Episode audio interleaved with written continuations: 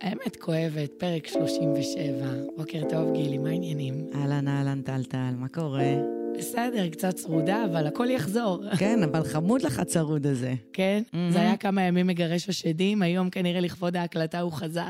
יאללה, הנה, השתבח שמו, אז מה נשמע? תמיד ולעד. אה, בסדר, את יודעת, בגלל שאנחנו מתעסקים כל הזמן, את אומרת, אה, לשאול כל הזמן שאלות, אז אני השבוע חייבת לומר שהשאלה שקופצת לי כל הזמן זה, מה זה המציאות הזאת? Mm, מעניין. נכון? כן. כי תראי, בסופו של דבר יש כאן איזשהו משהו שכן צריך לשאול. קודם כל, זה חכם מאוד לשאול שאלות באופן כללי. בטח, נו, זה את מלמדת כל הזמן, אז... אה, אני אני שואלת קושיות.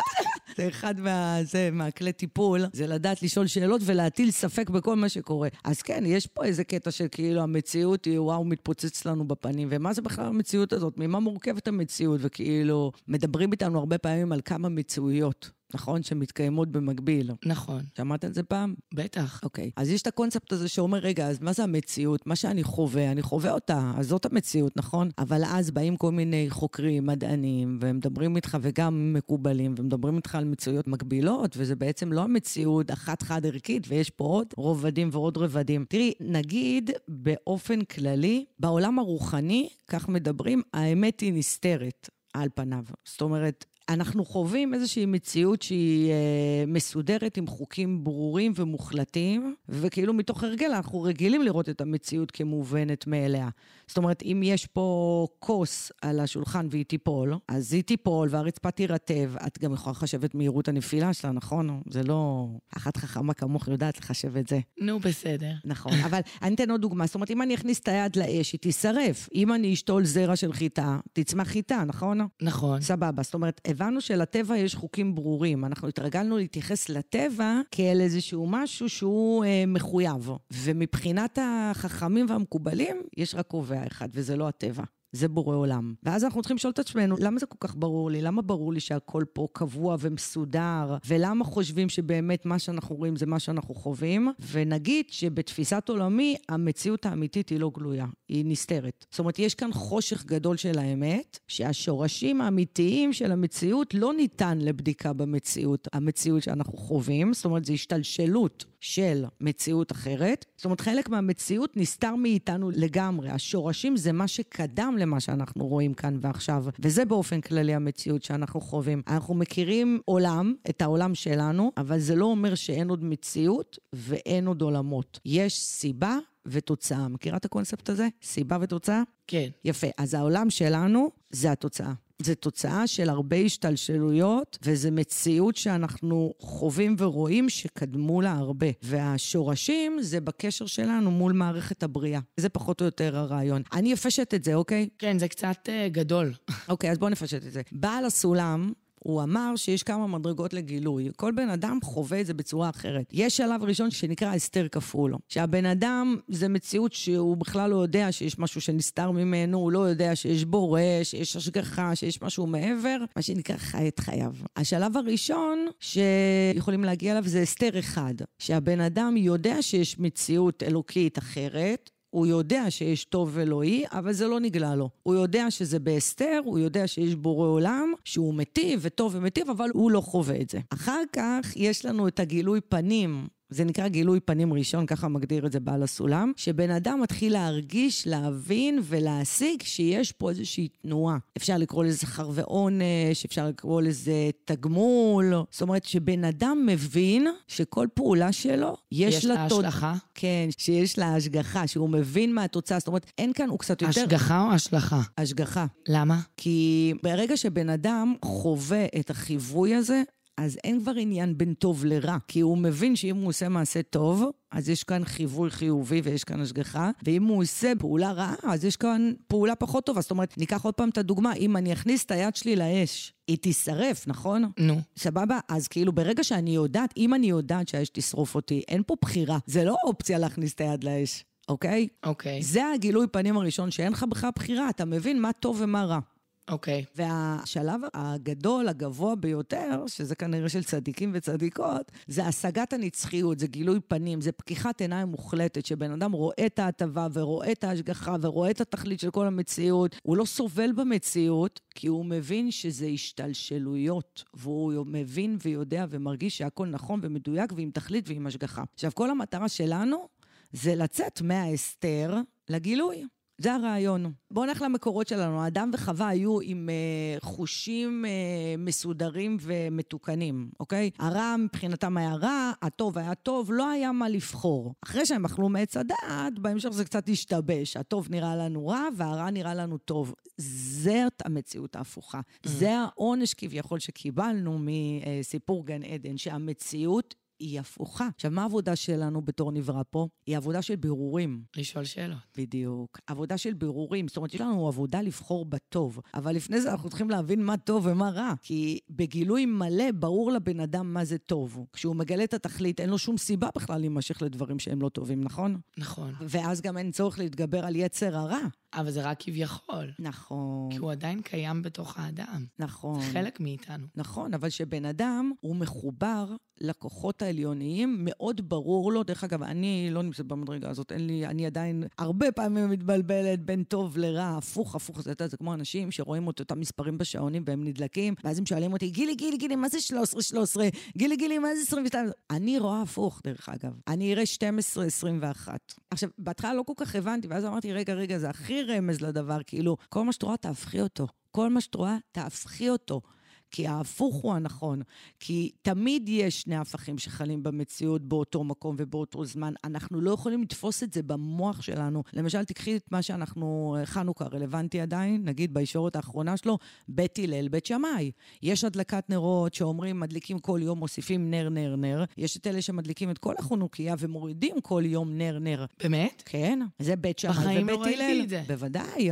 בוודאי. העניין הוא שאנחנו חייבים להבין שקשה לנו לתפוס את המציאות, המוח שלנו נורא דיכוטומי, ככה מאמנים אותנו מגיל אפס, מלמדים ילד, כן, לא, טוב, רע, שחור, לבן. בזמן שכל המציאויות מתקיימות במקביל, אפשר להדליק את החנוכיה וכל היום להוסיף נר, אפשר להדליק את החנוכיה, את שמונת הנרות, ואז להוריד.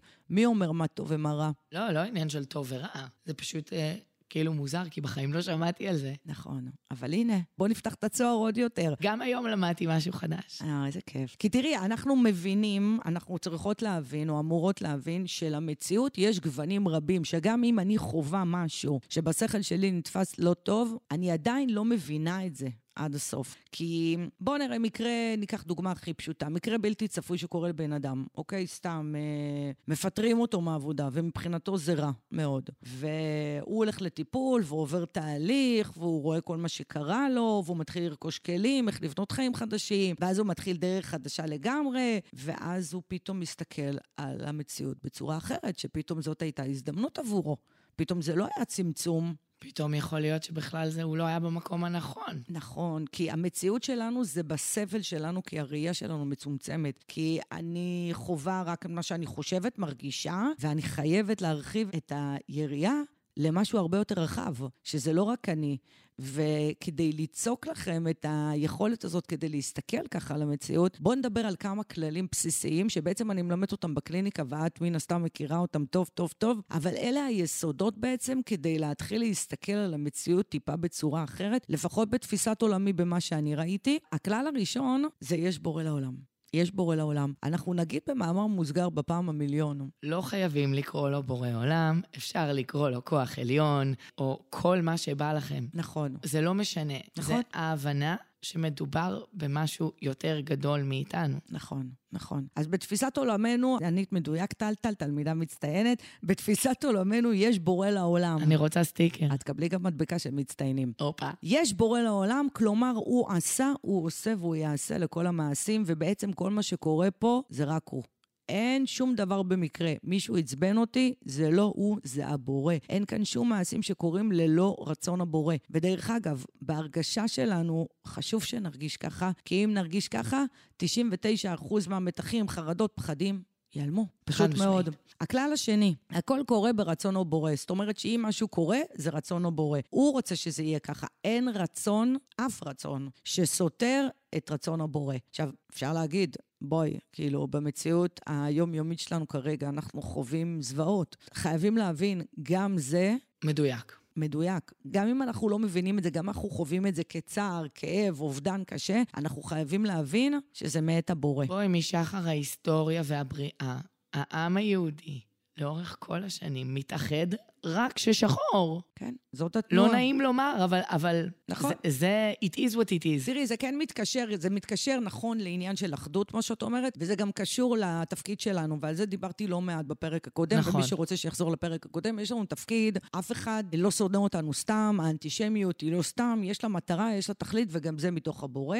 ונעבור לכלל השלישי. הכלל השלישי זה שקוראים לו אחד, יחיד ומיוחד. מה המשמעות? כלומר, כל המציאות, כל הפרטים שלה זה הכל הוא, זה הכל אחד. אחד בגימטריה זה 13, 13 זה אהבה. האחד בא להגדיר לנו את השורש של כל הפרטים והמציאויות שאנחנו חווים, וכל הדברים יש להם שורש אחד. אהבה. שזה דרך אגב גם י"ג מידות הרחמים, אבל לא ניכנס לזה. היחיד, זה אומר שכל הפרטים במציאות, כל הפעולות שמתגלות במציאות, זהו. זהו. מה העניין? במדרגה של יחיד, זה כבר מתגלה בהופכיות, אוקיי? מה הכוונה? זה כאילו נראה שיש טוב ורע ויש נעים ולא נעים ויש מתוק ויש רע. כלומר, בחוויה האישית שלי אני רואה דברים הפוכים. קורים לי דברים שאני חווה אותם בהופכיות. אבל אם כולנו נראה את הדברים ביחד, אנחנו נראה את זה כטוב. נעבור למיוחד.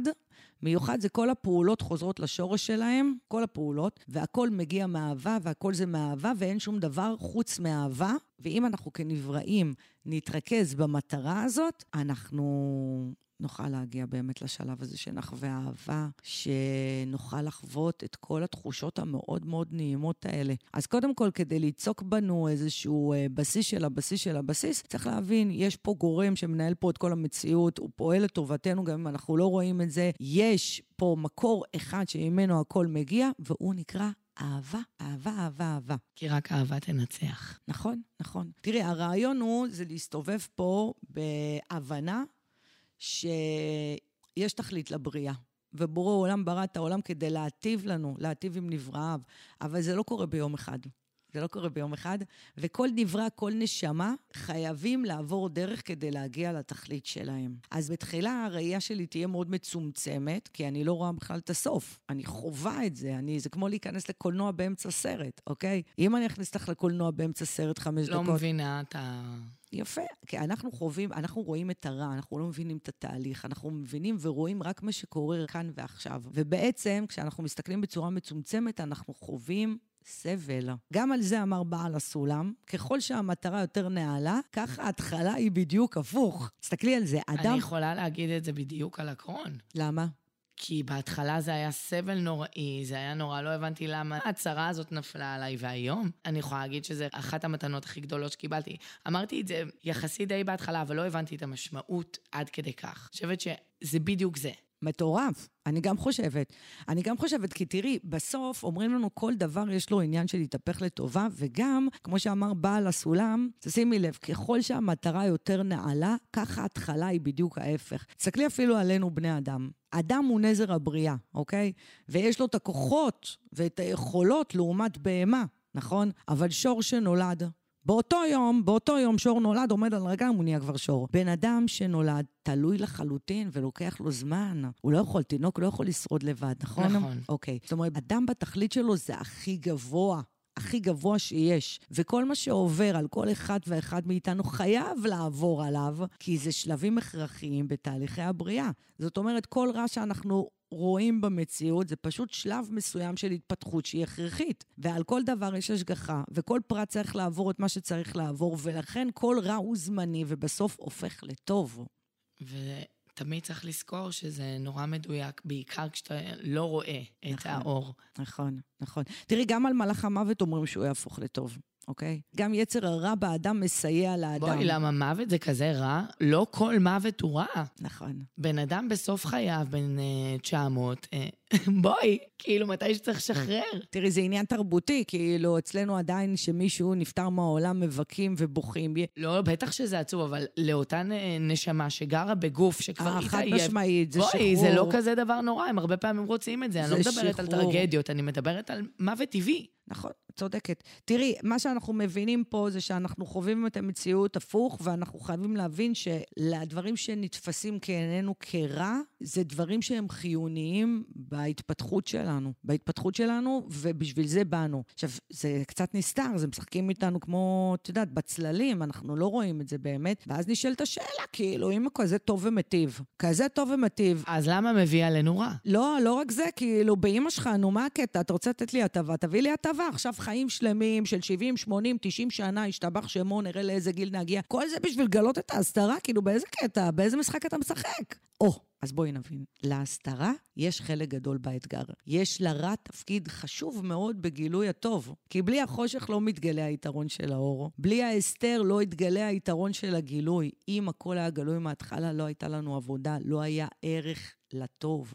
לאור. זה בדיוק כמו שאמרנו בפרק הקודם, הנר לא עוזר לך באור היום, הוא מסייע לך בחושך. זאת אומרת, לרע יש תפקיד חשוב בגילוי של הטוב. ויהי ערב, ויהי בוקר, יום אחד. קודם כל אסתר, ואחר כך מתגלה האור. הרב אשלג אומר את זה שהאור נאחז בחושך. אוקיי? זאת אומרת, קודם כל יש חושך, האור נאחז בחושך, וכמו שבלי פתיליה האור לא יוכל להתגלות, ככה בלי ההסתר, בלי רע במציאות ובלי חושך שקדם לו, האור לא יוכל להתגלות. והתפקיד שלנו זה להסיר את הכיסוי שמסתיר את האור, כי האור תמיד נמצא שם, ואז כל פרטי המציאות וכל הנבראים יוכלו לגלות את האחדות ואת הטוב של הבורא. ככל שאנחנו פותחים יותר את התודעה שלנו, כך מתגלה לנו יותר הטוב והטוב והטוב הזה. אבל אנחנו חייבים להבין שיש משמעות למעבר שלנו בחושך. והמשחק של ההסתרה פה, כמו שאמרנו, עולם מלשון עלם, עלם נעלם.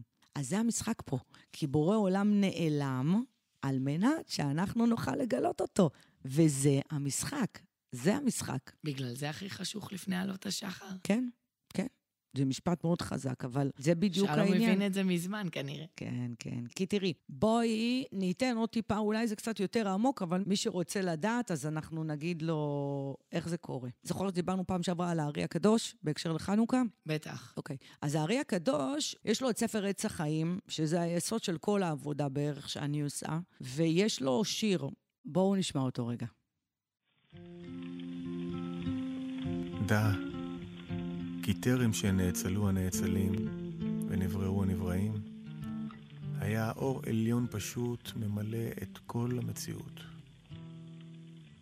ולא היה שום מקום פנוי, בבחינת אוויר ריקני וחלל, אלא הכל היה מלא אור האינסוף הפשוט ההוא. ולא היה לו לא בחינת ראש ולא בחינת סוף. אלא הכל היה אור אחד פשוט, שווה בהשוואה אחת, והוא הנקרא אור אין סוף. טוב, יש המשך, אבל צריך להגיד, השתי שורות של השיר הזה, לדעתי אפשר לכתוב עליו מיליון דוקטורנטים, סבבה? ועדיין לא נצליח להבין עד הסוף מה הארי הקדוש אמר פה. ואני אגיד אותו, אני קצת אפרט כדי שנבין, כי את נראית לי קצת בהלם. קצת. אני חושבת שגם בכלל, באופן כללי, דברים כאלה לוקח זמן רגע לאבד. כן, בעצם מה שקורה פה זה שהארי הקדוש מתאר לנו מציאות. זו המציאות הראשונה שאפשר לדבר עליה. זאת המציאות שגרמה לכל מה שקרה. זאת המציאות אין סוף. זה בעצם ההגדרה של שלב הבריאה שממנו הכל השתלשל. ובעצם במילים פשוטות, מה הוא אומר? הוא אומר, בהתחלה היה אור עליון ממלא את הכל. אוקיי, היה אור. ורצון הבריאה היה להטיב לנבראים. אז הבורא ברא את הנבראים. וברא נשמות. מה צריך כדי לקבל את ההטבה? צריך שיהיה רצון. רצון, רצון, רצון. שמדברים על כלים, מכירה את המושג הזה בקבלה? כלים? כלים כן. מתוקנים, כלים שבורים. כלים זה רצון, אוקיי? אז כדי לקבל את השפע ואת ההטבה של הבורא, הוא ברא את הרצון שלנו לקבל, אוקיי? עכשיו, את מכירה את המושג יש מאין? בטח. יפה. יש עכשיו דבר חדש שלא היה פעם, הבורא לא היה חסר לו כלום. הוא לא חווה את הרצון לקבל, אבל הוא כן ברא יש מאין את הנשמות עם הרצון לקבל. עכשיו תראי, אדם לא יכול לתת ממה שאין לו, נכון? אני לא יכולה לתת למישהו צדקה אם אין לי כסף. נכון. אני גם לא יכולה להגיד מילה טובה למישהו אם אין לי עליו מחשבות טובות. נכון. אבל הבורא כן הצליח לברוא מחיסרון. הוא ברא יש מאין את הרצון לקבל. זה הדבר היחיד שהוא ברא בבריאה. המקובלים אומרים שזה החומר של כל הבריאה. זה לא היה בבורא. לא היה לו רצון לקבל, והוא לא היה צריך שום דבר. אבל הוא רצה לברוא את הנבראים כדי להטיב להם, וכדי לראות את עצמו בהשתקפויות אחרת, דרכנו, דרך הנשמות. עכשיו, מה קורה? הנשמות בסבבה, סלם טק, מקבלות את אור הבורא, כולנו בעונג, כולנו באושר, כולנו במילוי, אבל אז, מה קורה? מה קורה? יש איזשהו כלל ברמה הרוחנית, שכששתיים יהיו, שיהיה ביניהם חיבור, צריך שתהיה בהם השוואת צורה. ברוחניות, מה שמודד את המרחק ביני לבינך זה לא המרחק הפיזי, אלא זה הרצונות. ככל שהרצונות שלנו יהיו דומים, אנחנו נהיה יותר קרובות. זה נכון לגבי בני זוג, לגבי שותפים עסקיים. לכל מערכת יפה. יחסים. זה נכון גם לגבי מערכת היחסים של הנברא עם הבורא. זאת אומרת, אנחנו מאוד נהנינו, רק מה קרה באיזשהו שלב? הנבראים רצו להפוך להיות לבורא. הם רצו גם לתת. לא רצו רק לקבל ממנו, הם רצו בעצמם להפוך להיות בורא עולם לתת, אוקיי? אוקיי. ואז מה קרה? אמר בורא עולם, אין בעיה, סלמתק, בואו נשחק משחק. בואו אני אעלים לכם את כל הזיכרון, בואו אני אעלם לכם את כל ההטבה, אני אברא לכם עולם, ובואו נראה אתכם מתאמנים בלהיות בורא עולם, אוקיי? עכשיו זה קצת אוקיי. יותר ברור? אה, חתיכת משחק. חתיכת משחק, תחשבי, היינו למעלה, קיבלנו שפע, אור, אבל זה לא הספיק לנו. כאילו אמרנו, כיף, כיף לנו, אבל אני רוצה להיות כמוך, אני רוצה גם לתת, אני רוצה לתת. אמרו, אין בעיה, בואי בבקשה, תרדי. למטה, בואי נראה אותך, בואי נראה אותך, וזה הרצון בשורש כל הנשמה שלנו. כל אחד מאיתנו מסתובב עם הרצון הזה להשוות צורה עם הבורא, ולהשוות צורה עם הבורא זה לנטרל אגואיזם, זה להיות רק ברצון לתת ורק להיות ברצון של להשפיע. עכשיו, לסיום, ואני אתן קצת כדי להבין איזה עולמות, כי ה, תבינו, החסידות והיהדות והקבלה, אני לא מדברת בכלל על ספרים יותר עמוקים כמו ספר חנוך, זה יותר כאילו מכל הסרטי מדע בדיוני שאתם תמצאו בכלל בעולם הזה. אז כדי להגיד באיזה שלבים כולנו עוברים, אני אתחיל. יש עולם ראשוני שנקרא עולם אק, זה נקרא עולם קדמון. זוכר, דיברנו על אדם וחווה? יש רק טוב, טוב, טוב, אין כאן בכלל עניין. אחרי העולם אק יש את עולם האצילות. עולם האצילות זה מלשון אצלו. שם הכל אור, אין הסתר, הכל גלוי, אין רע. אחרי זה ההשתלשלות היא בעולם הבריאה. עולם הבריאה הוא רובו טוב, מיעוטו רע, והרע אבל לא ניכר. אחר כך אנחנו עוברים לעולם היצירה, שזה חצי-חצי, חצי טוב, חצי רע. אחר כך, למטה יש את עולם העשייה, שרובו רע, ומיעוטו טוב, שהטוב לא נראה. ואנחנו חיים בתחתית של התחתית של התחתית של התחתית של עולם העשייה, אוקיי? תביני... בקיצור, המיץ של הזבל. בדיוק. אבל כדי איי. להבין את זה, כל העולמות נמצאים באדם אחד.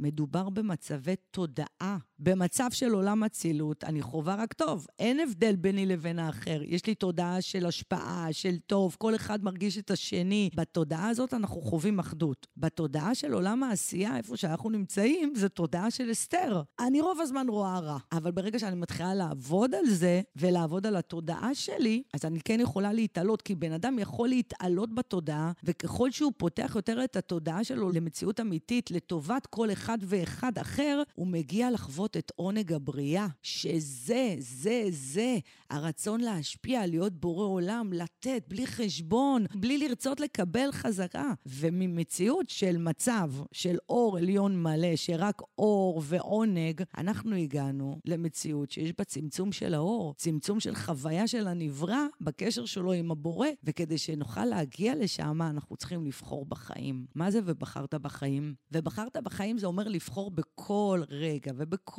מקום ובכל סיטואציה, לבחור הפוך מהטבע האינסטינקטיבי והרצון שלי לקבל לעצמי, ולעשות עבודה שהיא נגד הטבע שלי, האגואיסטי, הזמני, המפריד, ולשאוף לאחדות ולהבין שכל מה שאני רואה וכל מה שאני חווה, וכל האירועים וכל בני האדם, הם מאותו מקור, והמקור שלנו הוא כולו אהבה. איזה כיף זה אהבה. הכי כיף אהבה. הכי כיף אהבה. אז זה היה בוא קצת... נחזור אה, למקור. בוא נחזור למקור. אז, אז זה היה קצת, זאת אומרת, בוא נבין כאילו ממה מורכבת המציאות שלנו, ותבינו שיש מציאות הרבה הרבה יותר עמוקה ממה שאתם מצליחים לקלוט בחמשת החושים שלכם. ומי שמצליח אפילו לדקה להתחבר אה, לאיזשהו מקום מתוק ואוהב, ותיזכרו אפילו בפעם שעשיתם משהו בשביל מישהו ולא ציפיתם למשהו בתמורה, ואיזה כיף וכמה זה מילא אתכם, זה להיות אלוהים. זה להיות אלוהים, זה להיות בורא עולם, והוא קיים בכל אחד ואחת מאיתנו, וזה המסע של הנשמה שלנו. אז נסיים בזה, ונגיד לכם אחלה יום, ואמן ותאהבו, ותהיו מאוהבים ואוהבים ונאהבים, בכל רמ"ח איבריכם, ויום טוב ואהבה על ראשכם, אמן. אמן ואמן לכולנו.